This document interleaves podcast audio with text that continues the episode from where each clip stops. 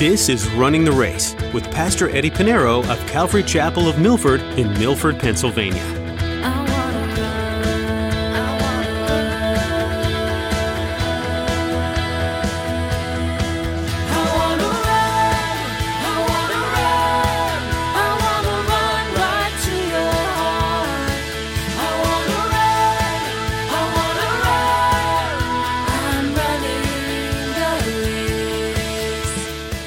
News is that when we do fight and we do have a battle, that God is fighting for us and He's fighting with us.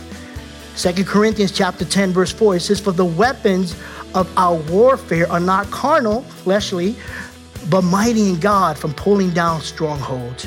Romans chapter 8, verse 37, he says, Yet in all these things we are more than conquerors. We're not just conquerors in Christ, but more than conquerors through who? You'll learn more about the answer to that question today as Pastor Eddie discusses this spiritual battle that's pressing in. You may be tempted to feel overwhelmed by all the opposition that you're facing. But don't forget, there are spiritual forces at work trying to convince you that you're low, that you're unworthy to do anything in this world. If you're a follower of Jesus, you have the greatest champion on your side, fighting for you.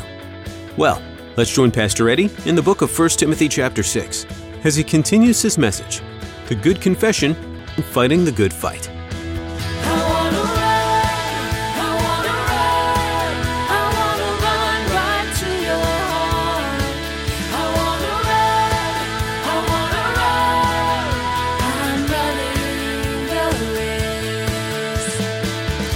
The fifth thing we're to pursue is patience or perseverance, endurance.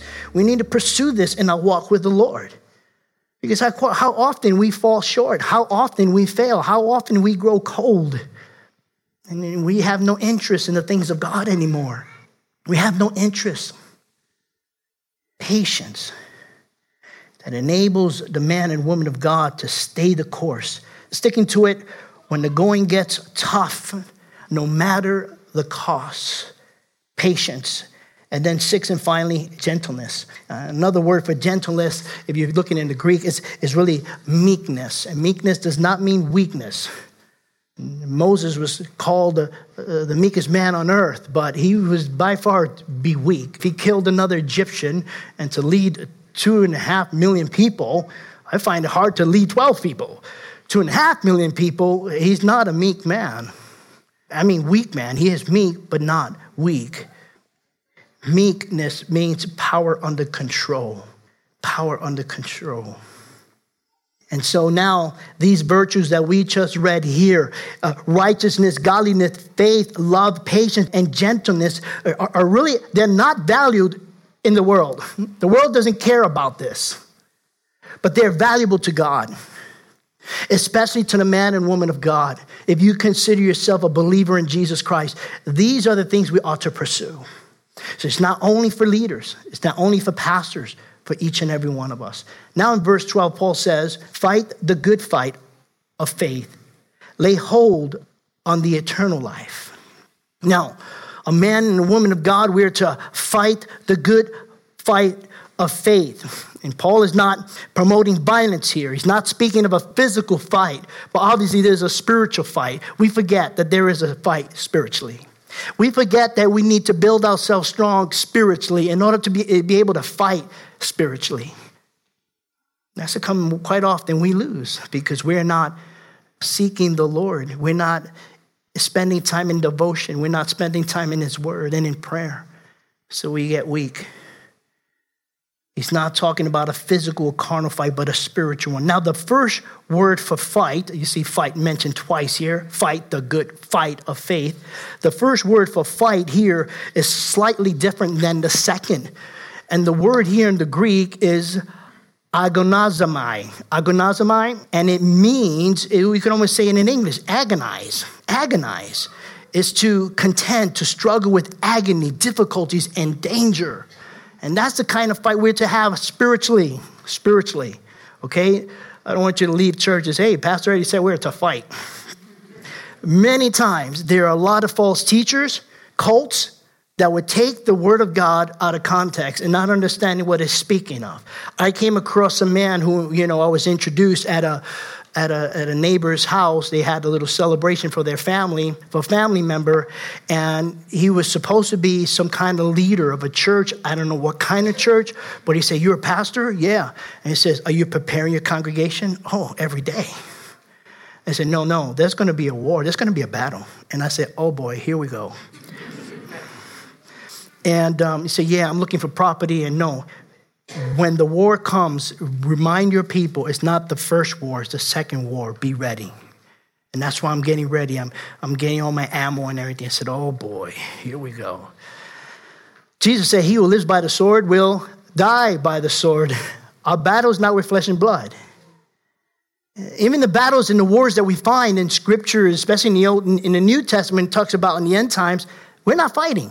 If you read your Bible well and you study Revelation, it says, and the armies of God, clothed in white linen, are coming in white horses, right?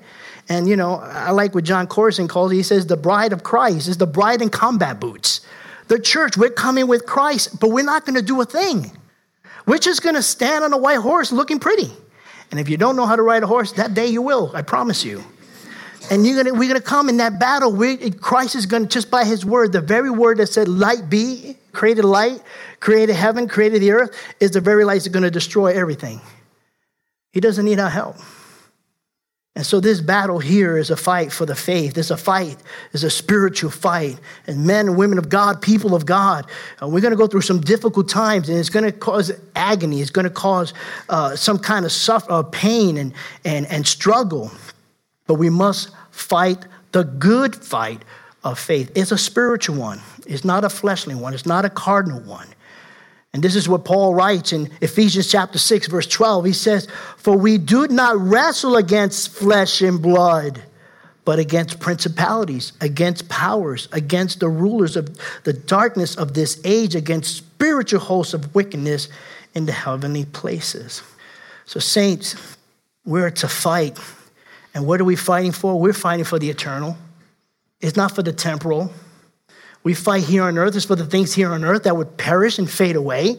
When we fight, we fight for the eternal. We're fighting uh, because we're focusing on heaven. We're heavenly bounded. And so it's a spiritual fight. And that's what we ought to fight. Stay the course, pursue the things that Paul said pursue righteousness, godliness, love, faith. Pursue these things. And there is a battle, it's a spiritual battle. Good news is that when we do fight and we do have a battle, that God is fighting for us and he's fighting with us. Second Corinthians chapter 10 verse 4 it says for the weapons of our warfare are not carnal, fleshly, but mighty in God from pulling down strongholds. Romans chapter 8, verse 37, he says, Yet in all these things we are more than conquerors. We're not just conquerors in Christ, but more than conquerors through who? Myself? No. Through the government's military? No. Through him, Jesus Christ, who loved us. We're more than conquerors through Jesus Christ. So he says in verse 12, Fight the good fight of faith lay hold on eternal life, to which you were also called and have confessed the good confession in the presence of many witnesses. You remember when God called you. That's when you came to the cross and you accepted Jesus Christ as Lord and personal Savior. When did He call you? In fact, the scripture said He called you from the foundation of the earth, even before you were born. He called you. Even before you, you were born, He called you from the foundation when he laid the foundation of the heaven and earth. And it says in Ephesians chapter 1, verse 4, just as he, speaking of Christ, chose us in him before the foundation of the world, that we should be what? Holy and without blame before him in love. And when he called us, we, we came to the cross and we accepted Jesus Christ as Lord and personal Savior. It is there that we made a confession. We made a good confession. And we did it before uh, the, Lord, and most importantly, but then we had uh, family and friends who were with us. They were with us and they witnessed us coming to Christ. So it's a fight. Fight the good fight of faith. Verse 13, he said, I urge you in the sight of God who gives life to all things, and before Christ Jesus who witnessed the good confession before Pontius Pilate. before Pontius Pilate. You remember uh, the time when the Roman governor, Pontius Pilate, asked Jesus the question, and we find that in John chapter 18, verse 37. And, and Pontius Pilate asked Jesus, Are you a king then? Jesus answered, You say rightly that I am a king. For this cause I was born, and for this cause I have come into the world, that I should bear witness to the truth. Everyone who is of the truth hears my voice. So we have an example of what it is to make that good confession. And the greatest example, the ultimate example, is Jesus Christ. And he says, and before Christ Jesus, who witnessed the good confession before Pontius Pilate, verse 14, he says that you keep this commandment without spot, blameless, unto the Lord Jesus Christ appearing. So we're to remain faithful, keeping the commandment, not the commandment Paul is referring to. If we read it in context, he is referring to the commandment to stay away from false teachers in verses 3 to 5 of chapter 6. When it comes to false teachers, what does he say? From such withdraw yourself. Withdraw. You don't have to defend God. You know, there are people that think they have all the answers. If you have all the answer, what do I need to talk to you for? Why am I wasting my time? You share the gospel and you bring correction. Sometimes they don't want to accept the correction. Those are the people you just stay away. And so keep this commandment. Remain faithful. Keep the commandment to Christ appearing. So we're to stay focused on the return of Christ, which is not temporal, which is eternal. His appearing is soon and very, very soon. We're just one year closer to the return of Christ. And we see that we've been morally bankrupt for decades, and it just keeps going. And we see how people are being destroyed. Families are being divided. Churches are being divided. Why? Because we're, we're watching the world. Our eyes on the world, not on Jesus. Our eyes on parties, political parties. We look at the left, we look at the right. Christ wants us to look up. We're divided, and now we become medical experts. And, and, and that's bringing a division. There's nothing new. I look at the articles, nothing new, nothing new, nothing new. It's all the same thing. I'm not wasting my time. I'm keeping my eyes on Jesus Christ. Christ's imminent return should motivate us to be without spot, to be blameless, and living a godly life. But we can't. Why? Because we fill ourselves with junk. Social media, the news. There's nothing new in the news. They should take out the word new out of news. And so we need to fix our eyes on Christ. This is no surprise to God. You know, we're surprised, but God is not surprised. And if you study the Word of God, you know it shouldn't be a surprise to you either. These things are going to happen, they will happen. People depending on the world, depending on governments. We need to fix our eyes in Jesus. He says that you keep verse 14, this commandment without spot, blameless unto our Lord Jesus Christ appearing, verse 15, which he will manifest in his own time, in his time. No one knows the day or the hour, only he knows. He who is blessed and the only potent, meaning sovereign, he's the only sovereign, the King of kings and Lord of lords. That is the Jesus Christ we serve. There is none above him, none, none above God no matter what their title is kings, priests, in the past, present, and future. He is King of kings and Lord of lords. And that's who we know him. He is our Savior. And one day, every knee will bow and confess Jesus Christ as Lord and Savior. And it's best to call him Lord and Savior now than later on. Later on, it's going to be judgment time. It's too late. It's too late. Call him Lord and Savior now. Philippians chapter 2, verses 9 through 11, Paul writes this Therefore, God also has highly exalted him and given him the name, speaking of Jesus, which is above every name, and that at the name of Jesus, every knee should bow of those in heaven and of those on earth and of those under the earth, everywhere. That's talking about the entire universe that every tongue should confess that Jesus Christ is Lord to the glory of God the Father. He is Lord of Lord and King of Kings. Again, very soon the world will know. Every king, every leader, every every president, every world leader would know that he is King of kings, Lord of lords. It tells us that at the end of the book.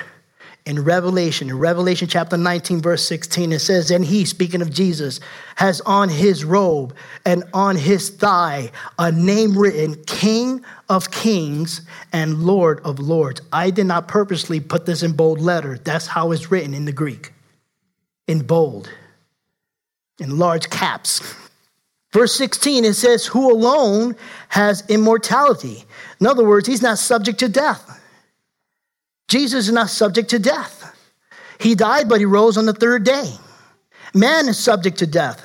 One day, we all know our birthday, and we know it very well. We celebrate it every year. But one day, there's going to be another date that is not your birthday, it's going to be the end of your life. And only God knows that day. Only God knows that day. We celebrate the birth, and that's great. And we mourn at the end with the date, but that little dash in the middle that's on the tombstone is what's important. It would determine that what would happen when you're no longer alive, when your spirit leaves your body, when it goes before the Lord. We are subject to death, not the Lord. In fact, Jesus is not only uh, not subject to death, but he conquered death. When did he conquer death? When the tomb was empty when he rose on the third day, which we celebrate that every day. he says, dwelling in unapproachable light, whom no man has seen or can see, to whom be honor and everlasting power. Amen. Such light with which Christ surround himself in glory that even, even the seraphims and the angels cannot, cannot look at the Lord. You think about that. Heavenly eyes and the angels. Now, angels got, Christ did not die for angels, okay? Angels have no soul. Christ died for you. That's why the angels, they study humanity. They study human, they're studying you. Why did Jesus, the creator created me, is so worried about these people? They're blown away. But even the seraphims, even their eyes, when we get to heaven, we're going to have holy eyes. That's why you can't go to heaven in the flesh. You have to have a glorified body. Otherwise, you disintegrate if you stand before the Lord. You need a body like Jesus. Remember when Jesus appeared to the disciples when they were hiding after Jesus rose from the grave? You know, the disciples thought that they were, after they crucified Jesus, they were going to, the Roman soldiers were going to go after them.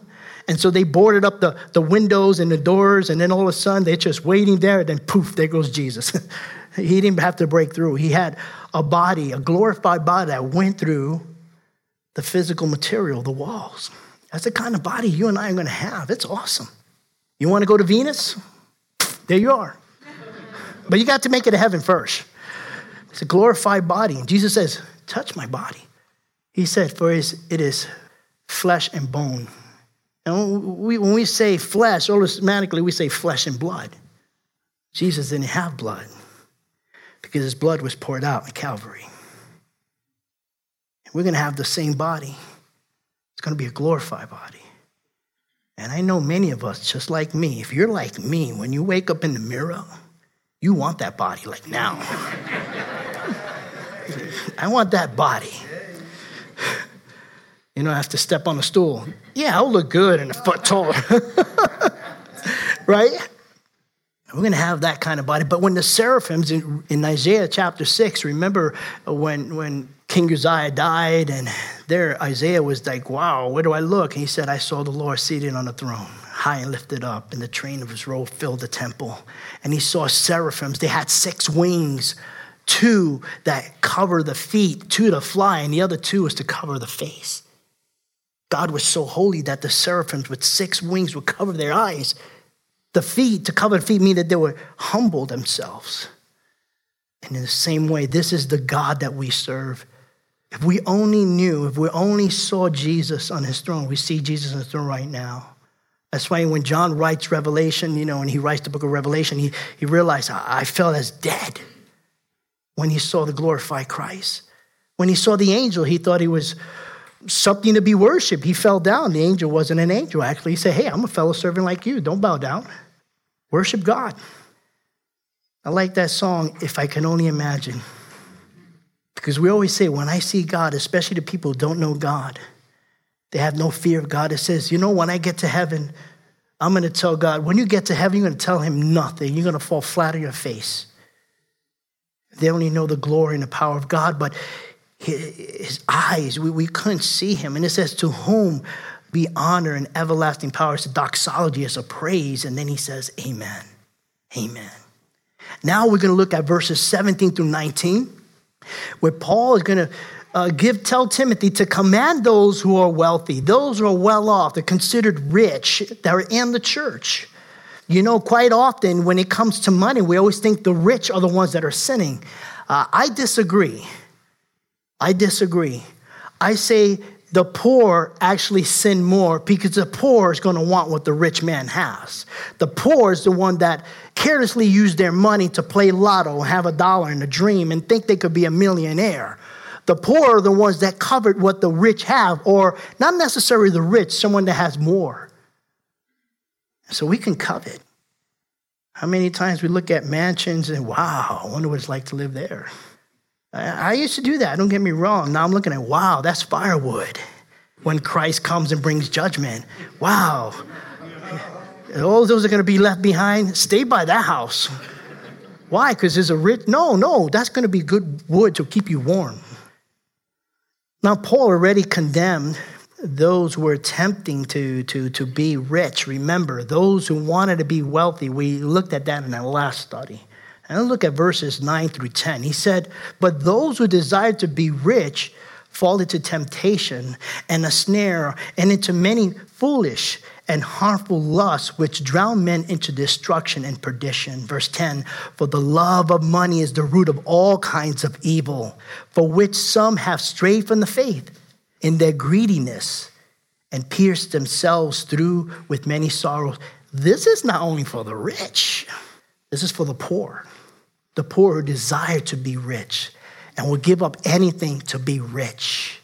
So it's not so much if you have or don't have, it's where your heart is.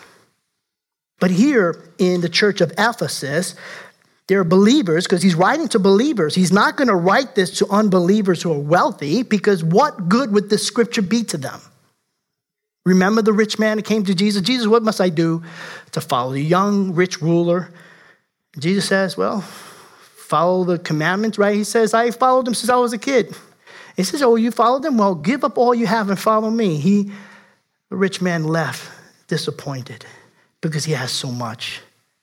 And he said he followed the commandments, but he actually broke the first one. He didn't even make it a second base. Thou shalt have no other gods before me. His God was money. And so here's the command, verse 17. He says, Command those who are rich in this present age obviously, it's applicable for us. Do not be haughty. In other words, don't be proud, don't be arrogant, don't be high minded. It says, nor to trust in uncertain riches. You can't trust money.